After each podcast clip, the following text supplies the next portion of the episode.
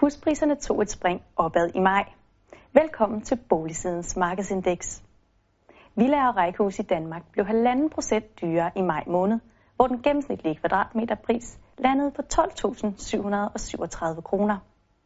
Og når huspriserne kun steg med 3,7 procent siden maj 2015, så skyldes det, at også sidste forår var præget af store prisstigninger.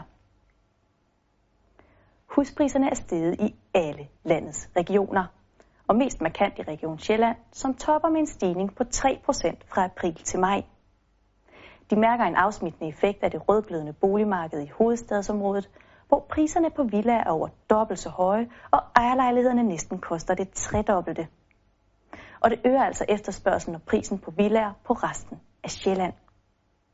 En københavner, der flytter fra en 80 kvadratmeter ejerlejlighed til en 140 kvadratmeter stor villa i Region Sjælland, vil have en million kroner i overskud. Så det er altså ikke noget tilfælde, at Vest- og Sydsjælland er den eneste landsdel, der har oplevet en stigning i antallet af hushandler i årets første fire måneder, set i forhold til samme periode sidste år. Og zoomer vi lige en tand tættere på og ser på den seneste måneds prisudvikling i alle landets kommuner, ja, så er kortet overvejende grønt. For salgspriserne er gået op i tre fjerdedel af kommunerne. Højdespringeren er Lolland Kommune, hvor køberne måtte give 12,8 procent mere i maj måned. Men med Danmarks laveste kvadratmeterpriser på under 4.000 kroner, så skal der nu heller ikke så meget til at give de store udsving i prisen. Bundskraberen den finder vi i Skive Kommune, hvor sælgerne fik 14,4 procent mindre for deres hus i maj måned. Og her er prisen endda faldet med 20 procent det seneste år.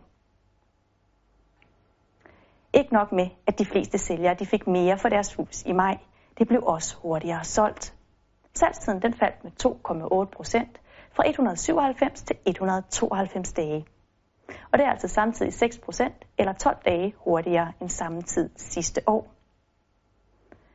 Over hele landet der fik køberne 4,3 procent mindre i rabat på deres huskøb i maj, end hvis de havde handlet i april.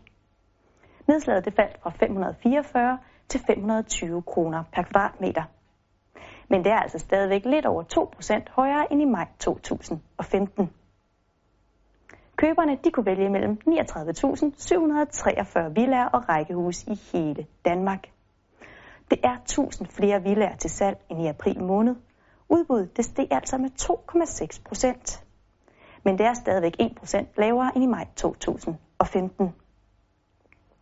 Boligmarkedet det fortsat op i maj måned, med generelt stigende priser, kortere salgstider og lavere nedslag.